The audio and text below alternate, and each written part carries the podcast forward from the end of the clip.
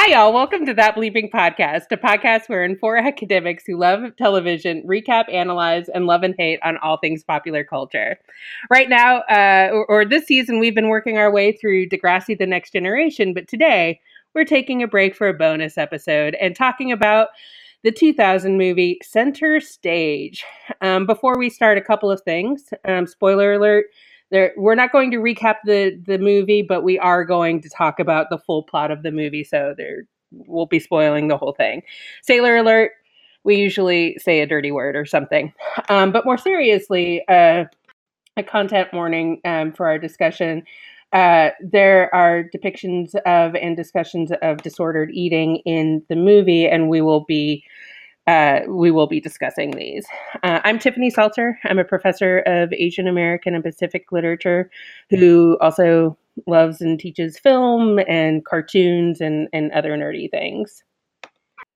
I'm Jacenza. I'm assistant professor of English. I study television, film, and pop culture, teach classes in that area, as well as writing, digital media, and literature.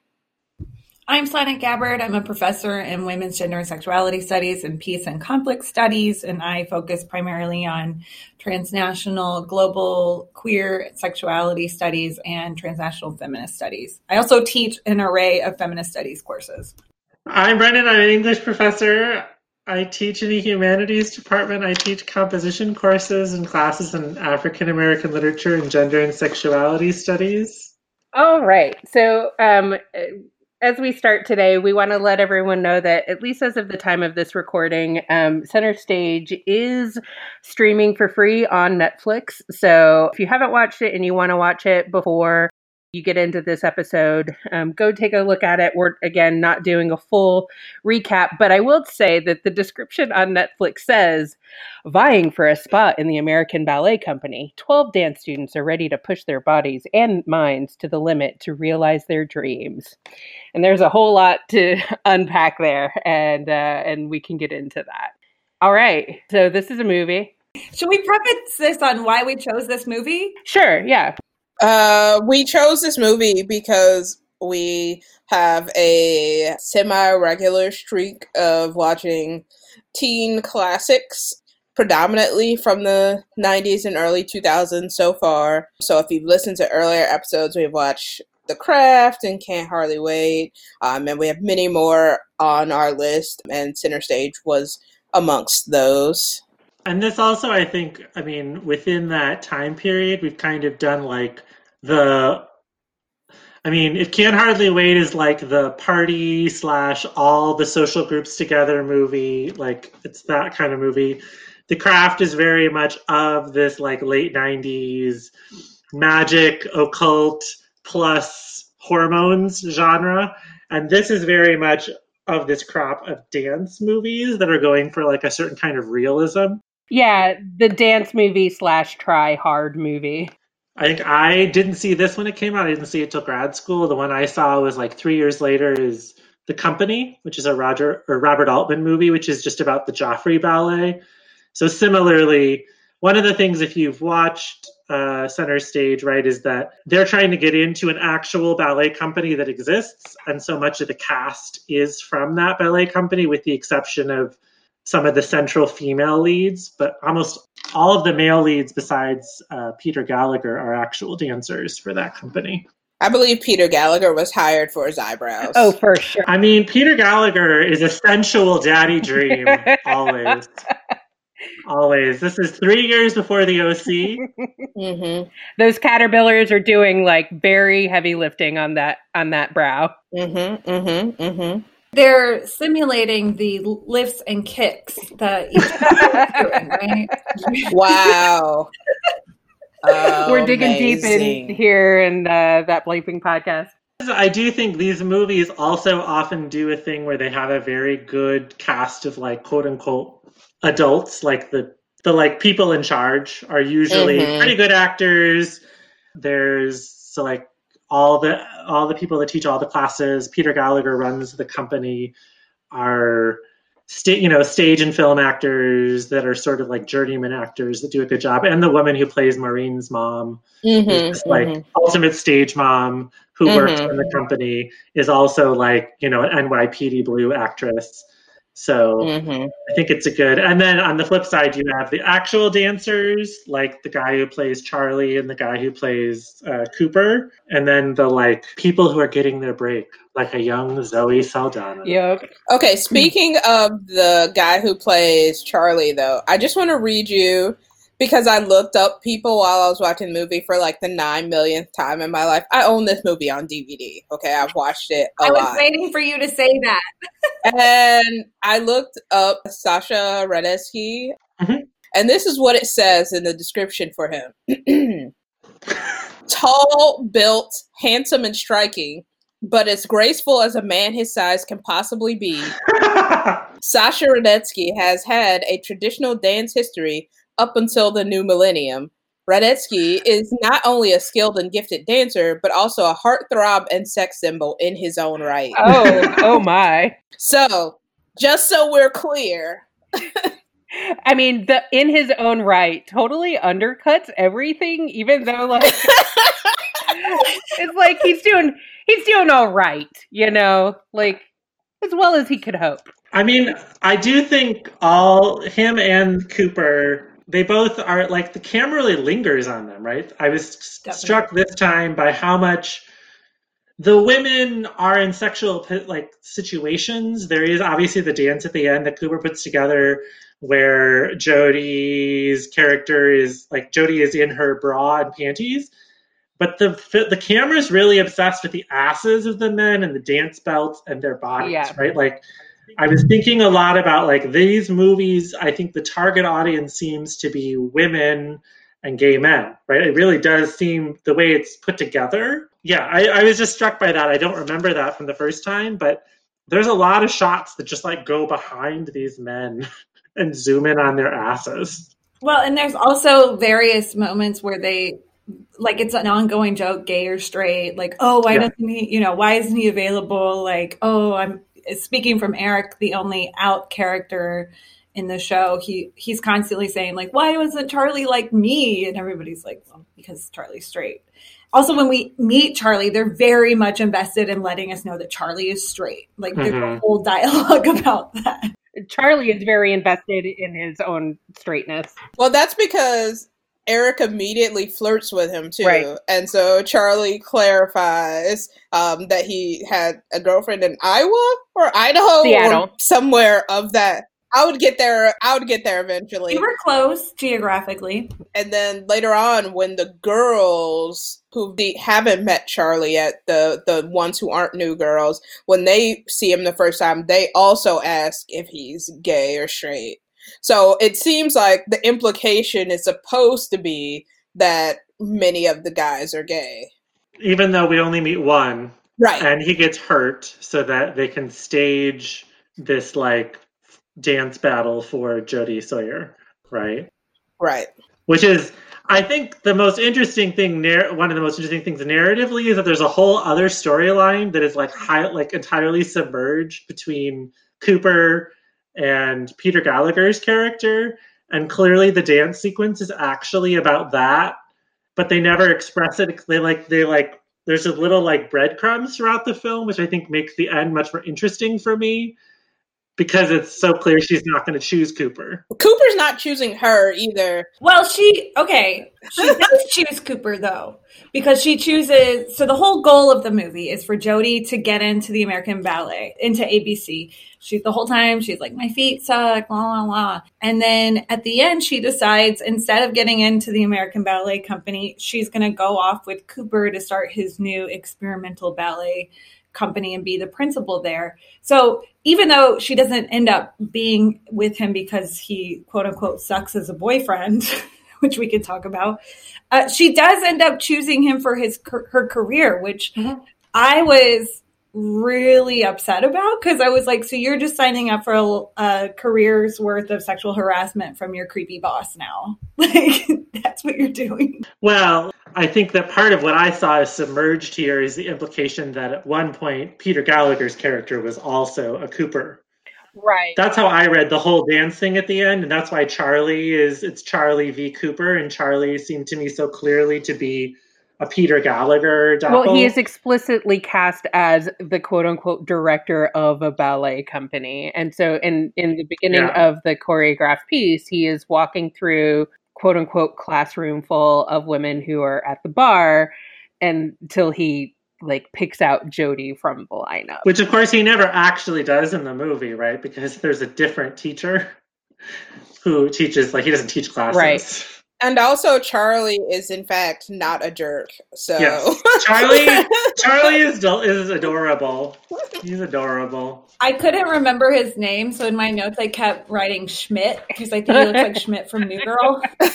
Max Greenfield. Yeah, so I Max Greenfield. Yeah, he has yes. pretty, he has prettier eyes than Max Greenfield, but they have a similar look for sure. Yeah, I'm into it.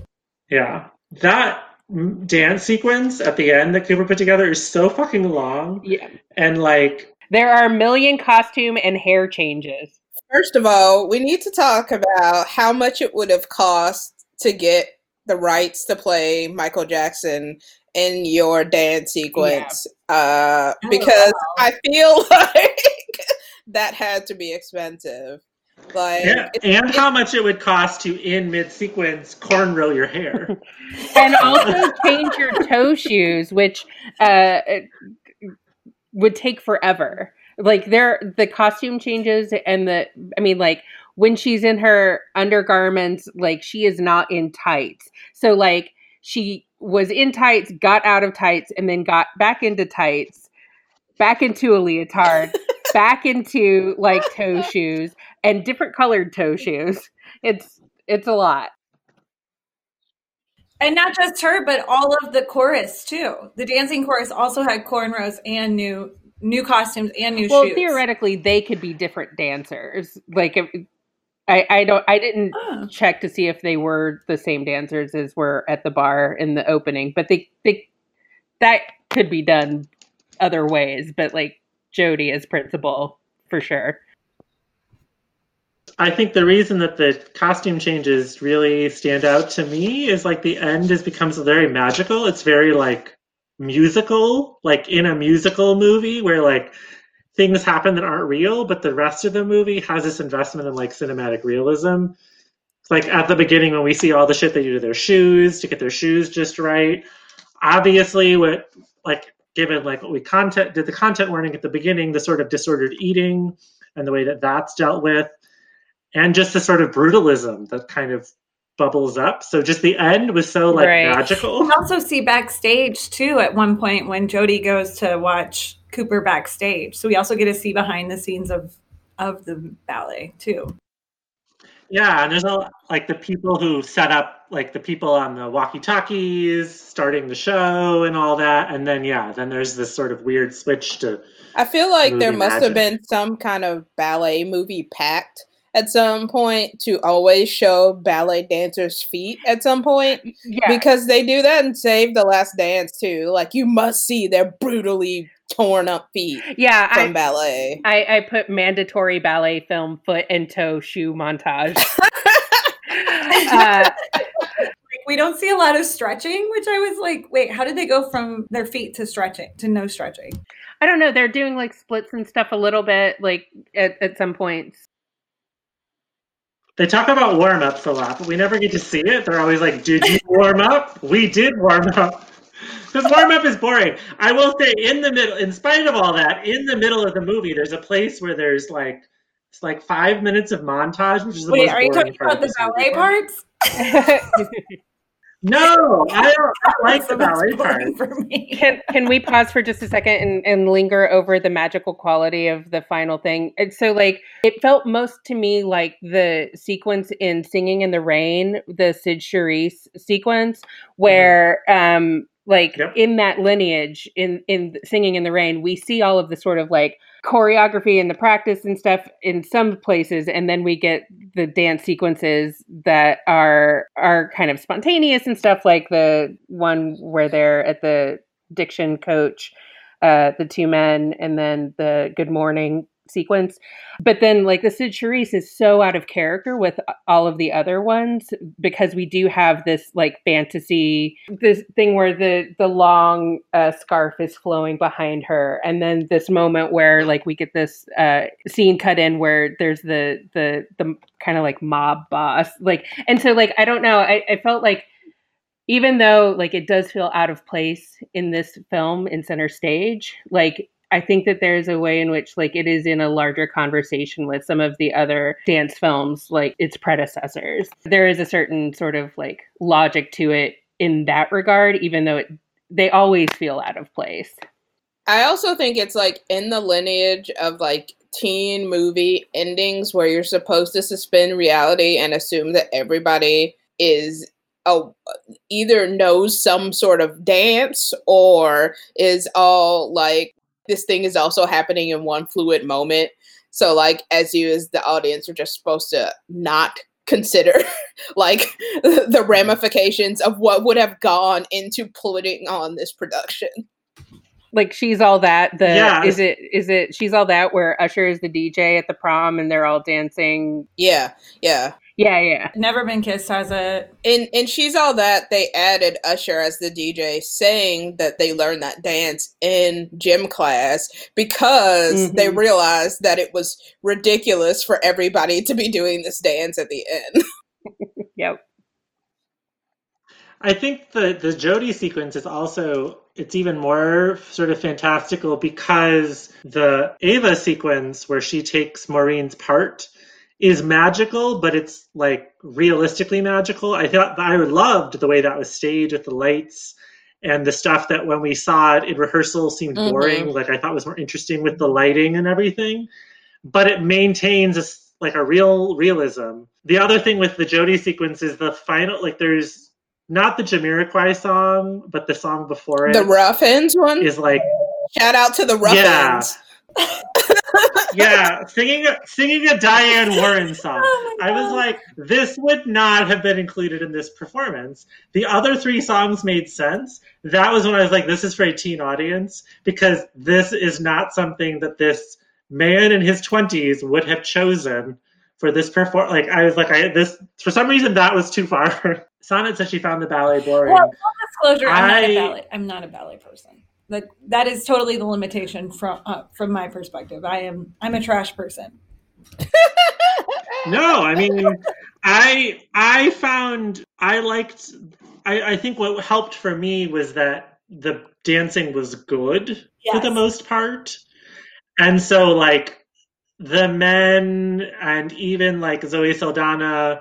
And to some extent, Jody, they're very dynamic to watch. Like, you can tell they're good. Like, I think with movies about people who are actors or singers or dancers, you have to, like, always decide, like, how do we show you someone is good doing a thing that you're supposed to see live? And I thought, for me, generally, I bought when well, I was supposed to see someone Definitely. Who's good or bad. And I think the the dance battle between Cooper and Charlie slash Schmidt is the best, is also a great moment where we're supposed to also see that they're both fantastic dancers. The dance battle yeah. that's in the in the rehearsal space yes, or the dance yes. battle? When they want to do the fluttering leg jumps. Yeah, that's the that's the technical name for it. I know. Well, because I thought that was much more compelling than what ended up in the choreography for the final. Uh, yeah.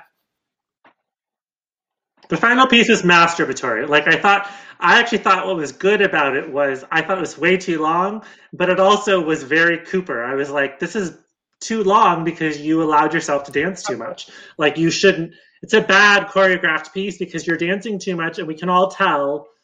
And at a certain point I was like, does Charlie ever dance in this piece? For real though, right. Uh, if we remember that Cooper is supposed to be Eric, then right. maybe it isn't as weird. True. Because the part that Cooper's doing would have been Eric if Eric hadn't gotten injured. But would Eric have driven yeah. a motorcycle onto onto the stage? I don't know. Uh. We don't. It, it doesn't seem like there's much time between when Eric gets injured and when they have to do the show. So I don't know, like, what preparations you have to do to get a motorcycle backstage in a ballet. Like, I don't know how much adjusting you can do.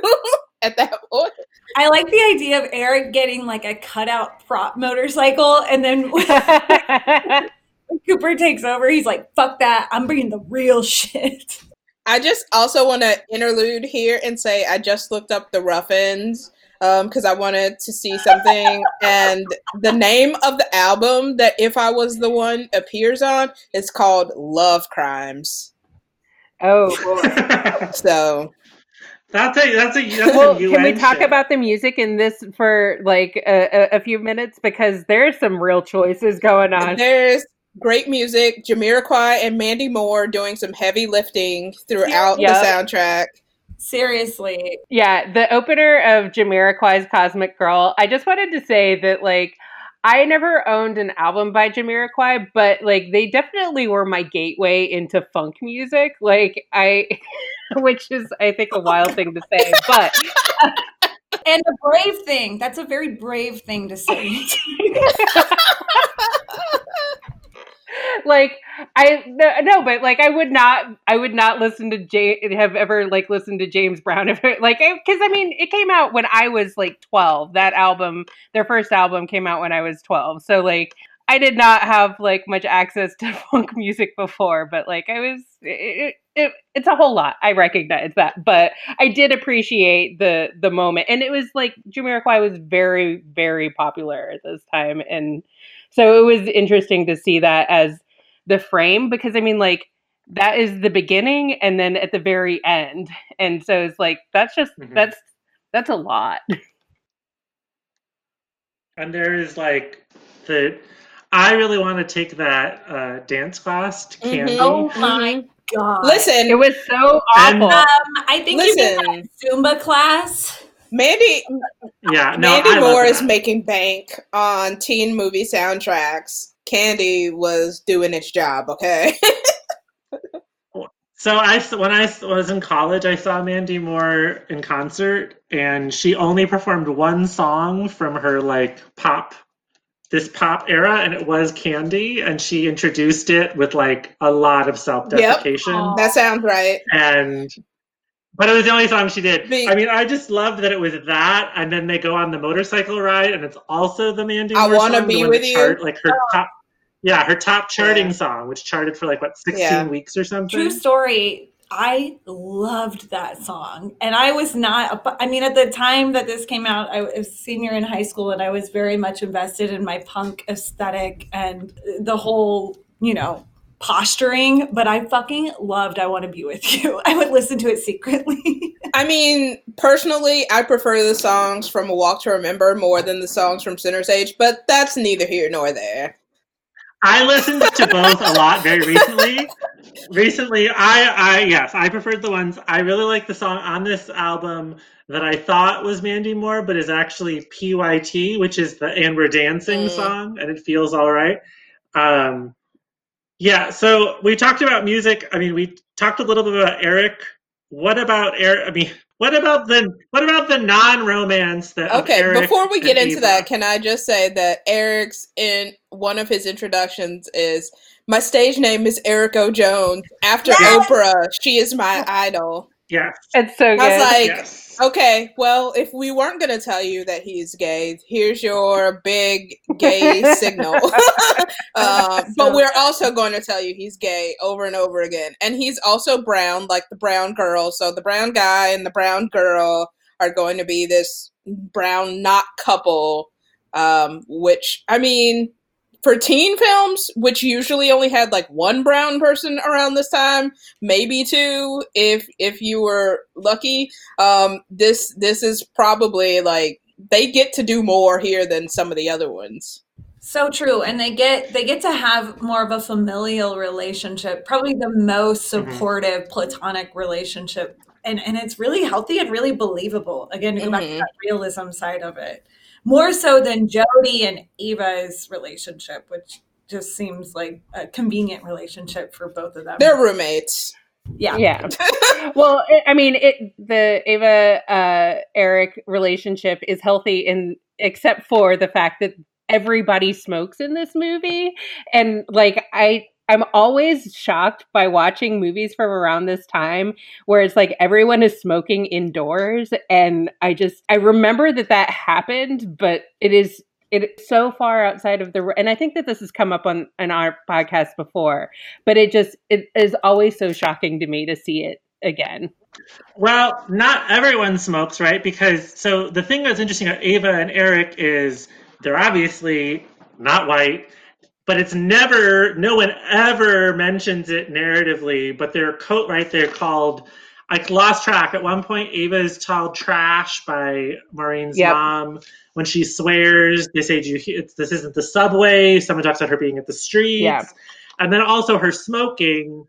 And so it's this interesting push-pull of like, part of it is she's a really interesting character who has put a chip on her shoulder preemptively because of where she comes from. But then the movie also is like trying to deal yeah. with her. So I like that conversation with her and Eric where they have that familial thing you're talking about and they talk about being okay or not being okay together, yeah. which I thought was like really well written and interesting, saying a lot without saying it. Yeah, it's one of those things where like the we know that these two people are obviously people of color, but we're not going to talk about it, but we're going to make them different in ways, but not really directly talk about it. Um, so obviously in the way that we see Ava, you know, her introduction in the movie is is different. She has her squad of people that she's hanging out with at the start of the movie who are also people of color. She has a sort of accent. She doesn't really seem to want to show that she cares about ballet. She definitely doesn't come from this quote-unquote upper-class background that Maureen has. She's not prim and proper like Maureen. So they're definitely sort of setting her apart in, in those ways, but also not going to specifically say this woman of color has like racial, ethnic sort of differences here because we're, we're not going to talk about that directly. I mean, I do think it's nice that the way the movie ends, she's not the one who does the like half ballet, half contemporary thing. I think a lot of movies from this time often give the person of color or the poorer person this like, like a la uh, Julia Stiles in Save the Last Dance, where it's like, the only way I can express myself is to mash up the contemporary with this. Whereas her character is like the better about like just is a better mm-hmm. ballerina than Maureen, who's like the groomed, supposedly perfect one. As I, I just felt I was thinking at the end, like a different movie would have had that like Michael Jackson, let's do all kinds of things, go to an Ava character and be like, well, this is who I really am. But who she really is is just a really good ballerina. Probably we should also talk a little bit about Maureen, because yeah. very clearly she does not want to. I mean, her whole role in this is her mom, you know, grew up wanting to be a ballerina and her mom didn't have the skills to do it. So she's groomed Maureen to be a ballerina and her mom even works there at the company. Um, and so Maureen's under constant pressure to be the perfect ballerina, but then she gets this working class med school boyfriend and suddenly things start to change, right? Yeah. yeah, I mean, I thought there was a, the class stuff is interesting because they make it very clear when they go bowling, right? There's this sort of like the bowling scene to me was supposed to, I thought like this, there's like a lewd story, the way they're mm-hmm. dressed. The, like all of that I thought was interesting, the way they're folding in stuff, but because it's a teen movie, there's like a lot of these things they're like at the edges of, and they're not going to say it all the way because there's like a lot going on. And I mean, I wrote down the quote. So if we're talking about Maureen, I mean, we were talking about like sort of her stage mom presence. Like she's like literally works there.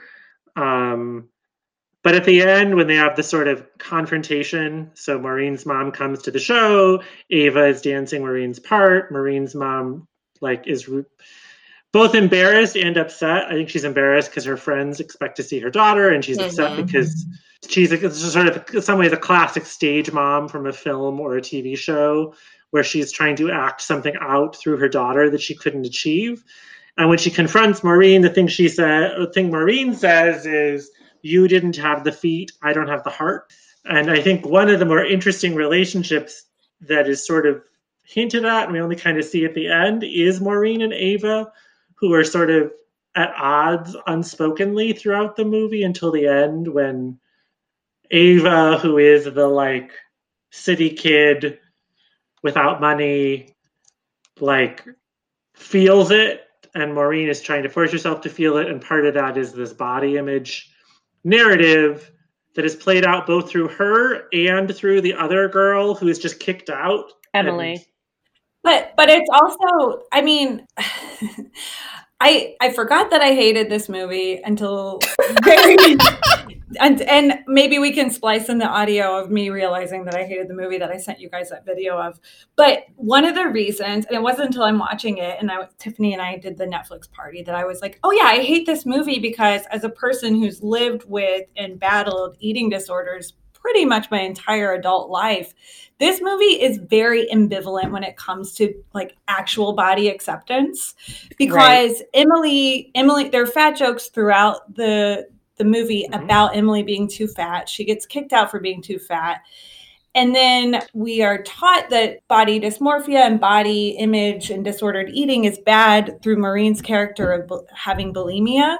But then we still see one emaciated, I mean, smaller than regular ballerina actresses mm-hmm. um, throughout the film. We never talk about Zoe Saldana being also very underweight. So there's this imagery of um, extremely thin actresses and ballerinas. And then there's also no modeling of like healthy healthy eating habits too. So we're supposed to know that it's bad to be bulimic, but we also don't know, we don't see any sort of demonstrative, I guess, instruction on how to maintain a very trim body physique, but still do it without uh, restricting eating. Because also Jody also talks about her own body image stuff. Well, because Peter Gallagher's character says she doesn't have the right body type, to which I would say like... what are we looking for here? Right. Yeah.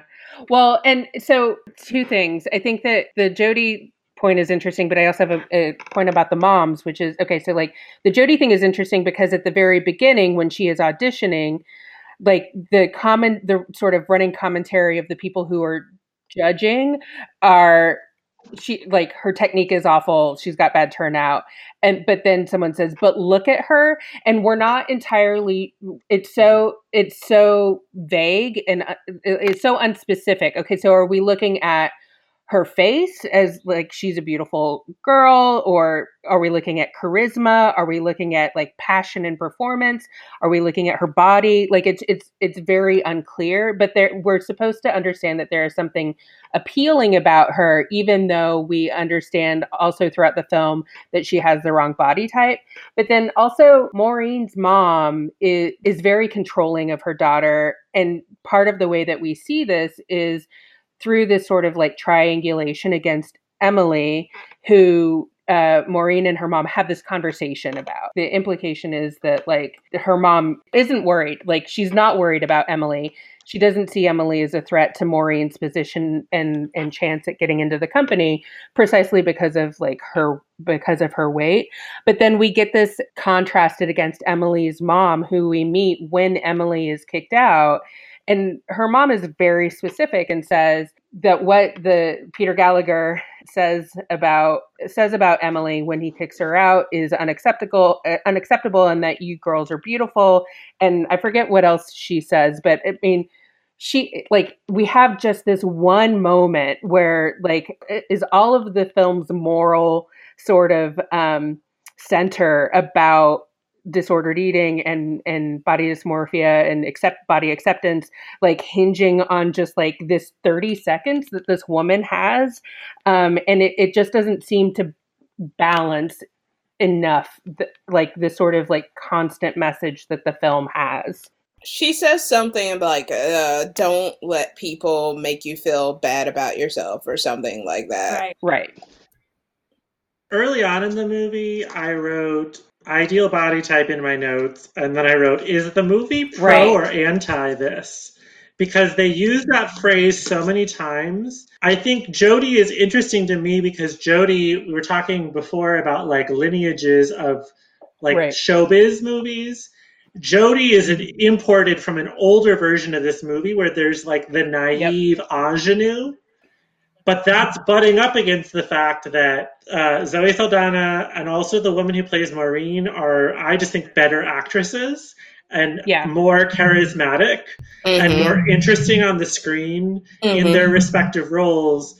And so the movie is trying to like balance its impulse to be the one movie, which is about this white woman who's attractive plain in like Hollywood speak, who just stumbles into this world and no one thought she'd make it. And she's making, there's the good guy and the bad guy and the right. bad guy see right. Like, and like, it's kind of creepy, but that's just what showbiz is like. And that's sort of at odds with the movie's other impulse, which is like this inner city woman of color who really wants to do a kind of dance that we don't expect her to want to do, but is really good at it.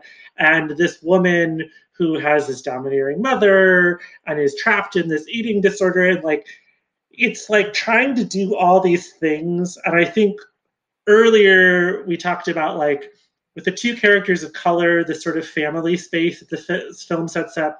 I think there it balances its desire to be very formulaic with the ability to let stuff come through. I think in the body image stuff, if we want to call it that, or disordered eating, it's like trying to do both things, and it just doesn't because, and I think on top of it, because they're using so many people from an actual ballet company that is the kind of ballet company that other parts of the movie want to critique. It's so, like, it can't do both. Like the scene when the like med student confronts Maureen about the eating disorder is cringy, but also wants to be an interesting scene where someone is just like, I don't know what to tell you, but I was also like, I'm, it's too bad. Well, I think also though, so something that we see a lot in movies that depict ballet and gymnastics are issues with like body image, right? Because there are very particular yeah. body types that are sort of deemed desirable for gymnastics and ballet, right?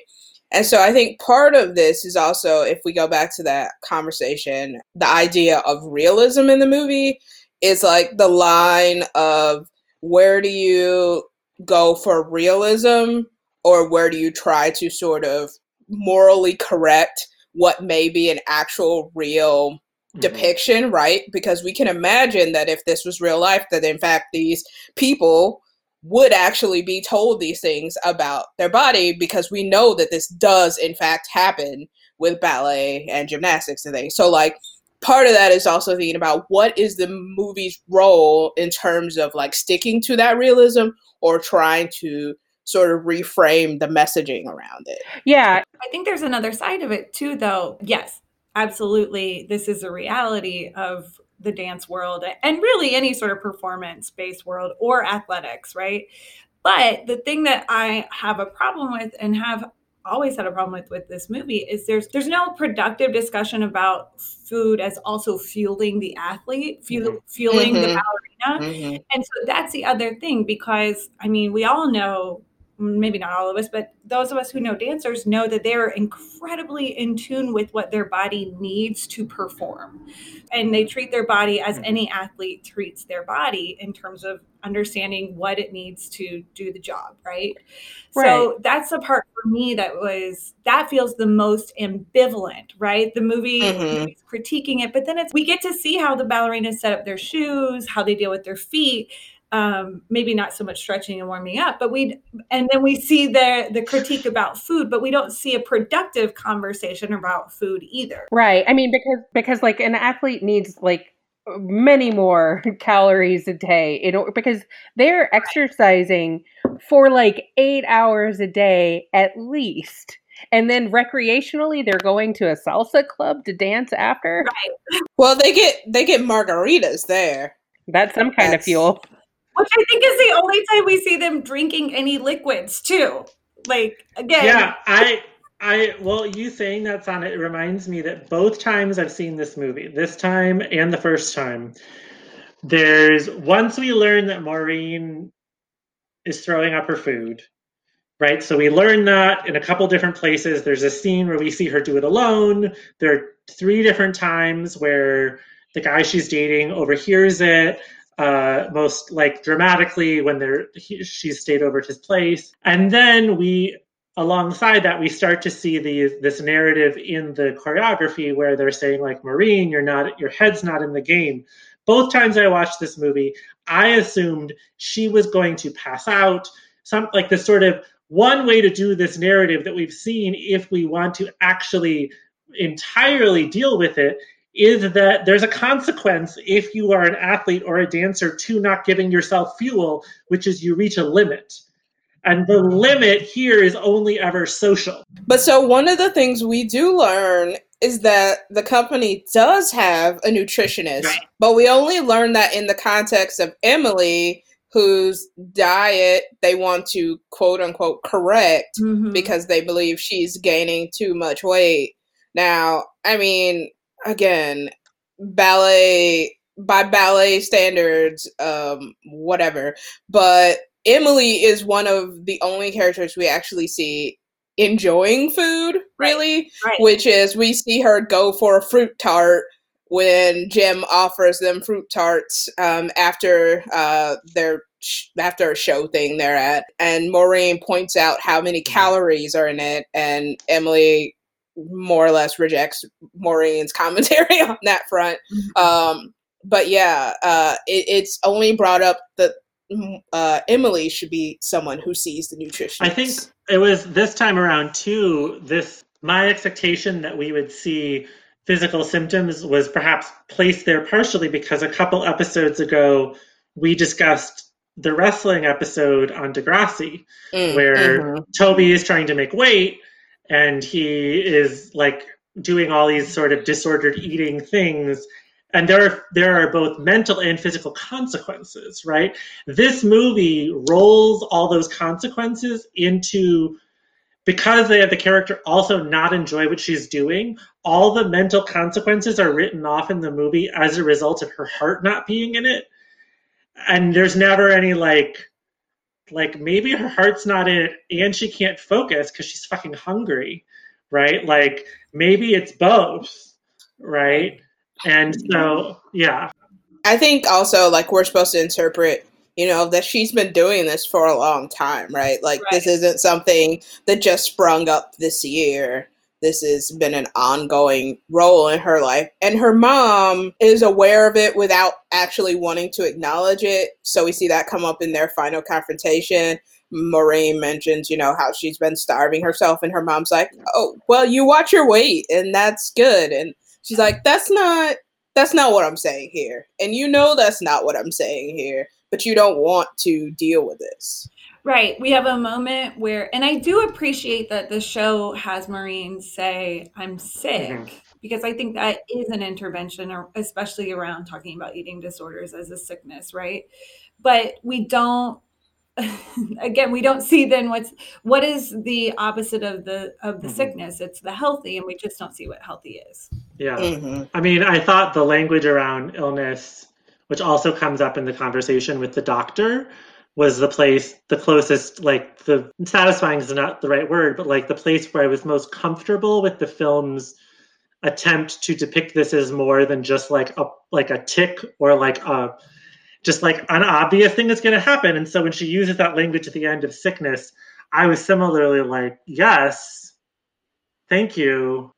Somebody does ask her if she's okay or something yeah. at the end. And she says, not, not yet, or not really, or something like that, which I thought was also good because they didn't just try to act like, oh yeah, she's over this hump of having an eating disorder and everything's good now. Right. Yeah. I mean, I think, and this is, because this is, I'm thinking of the way that Sonnet often reads like our Degrassi episodes, there is a way in which the like ending where in the credits we see everyone's afterlives and she's in college, I think is what we're supposed to interpret that as, suggests that it was a personal problem that was resolved by yeah. leaving mm. by leaving mm-hmm. dance. She's the only person who's mm-hmm. removed themselves from dance. And obviously dance is perhaps a trigger. And I think that that's what we're supposed to understand that debate with her mother to be about, But it doesn't resolve, like, all those other people are still in the situation, and it's made it a situational problem, and as well as an individual problem that's just like, oh, I just leave dance, and it's fine.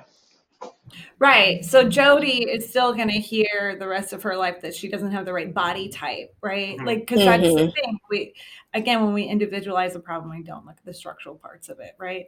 Mm-hmm. But then also, there are parts where the film does an, a pretty good job, at least acknowledging what's happening. But I do get, I really do get bent out of shape about how it just turns into little plot points mm-hmm. instead of a larger, again, a larger problem, mm-hmm. a larger pathology, right? Because we are going to pathologize behavior by saying Maureen is sick. We also have to look at what what is causing it, right? It's not just the symptom mm-hmm. of bulimia, but but the root causes. And that's right. maybe a bigger thing they they don't want to tackle. Yeah. I also forgot how long this movie was before I started watching, which, I mean, it doesn't feel like super long, but it's almost two hours long, and I'd forgotten that it's that long before I started watching this most recent time. I want to go back, though, to parents again, because I want to talk about Jody's parents. I love them! Who, I love them! Who, who are just so confused. They're so adorable. At the end, I was like, So throughout the whole I movie. I think generally we don't particularly love Jody, but I do think there are these moments where she's just so normal and awkward. Yeah. And when her parents yeah. show up and she doesn't know they're going to be there, and they're like, we didn't know yeah. it would be like this. I just was like, they're so normal. And all the other parents in this movie have, like, plot point roles. Right. They're extremely Midwestern, right? So at the beginning of the movie, you know, they're like, I don't know if she's going to get in. Her dad's like, I didn't want her to do this anyway. And then she does get in. And they're like, are you sure you want to do this? Indiana has a great dance program. And I was like, I'm sorry, what? It's true, though. It is true. I U does have a great performance school. That's fine. But also, what are, what is happening here? Um, but yeah, they they are just, like, are very much confused parents who have star kids. And they don't know what's going on, but they're also supportive um, in as much as they can be. So do we want to talk about favorite things then? Uh, sure. Let's do it. I think one of my favorite things is, I guess I have two. Uh, one is Ava's patchwork vest that she wears um, later on in the movie um, when they're getting ready to go out.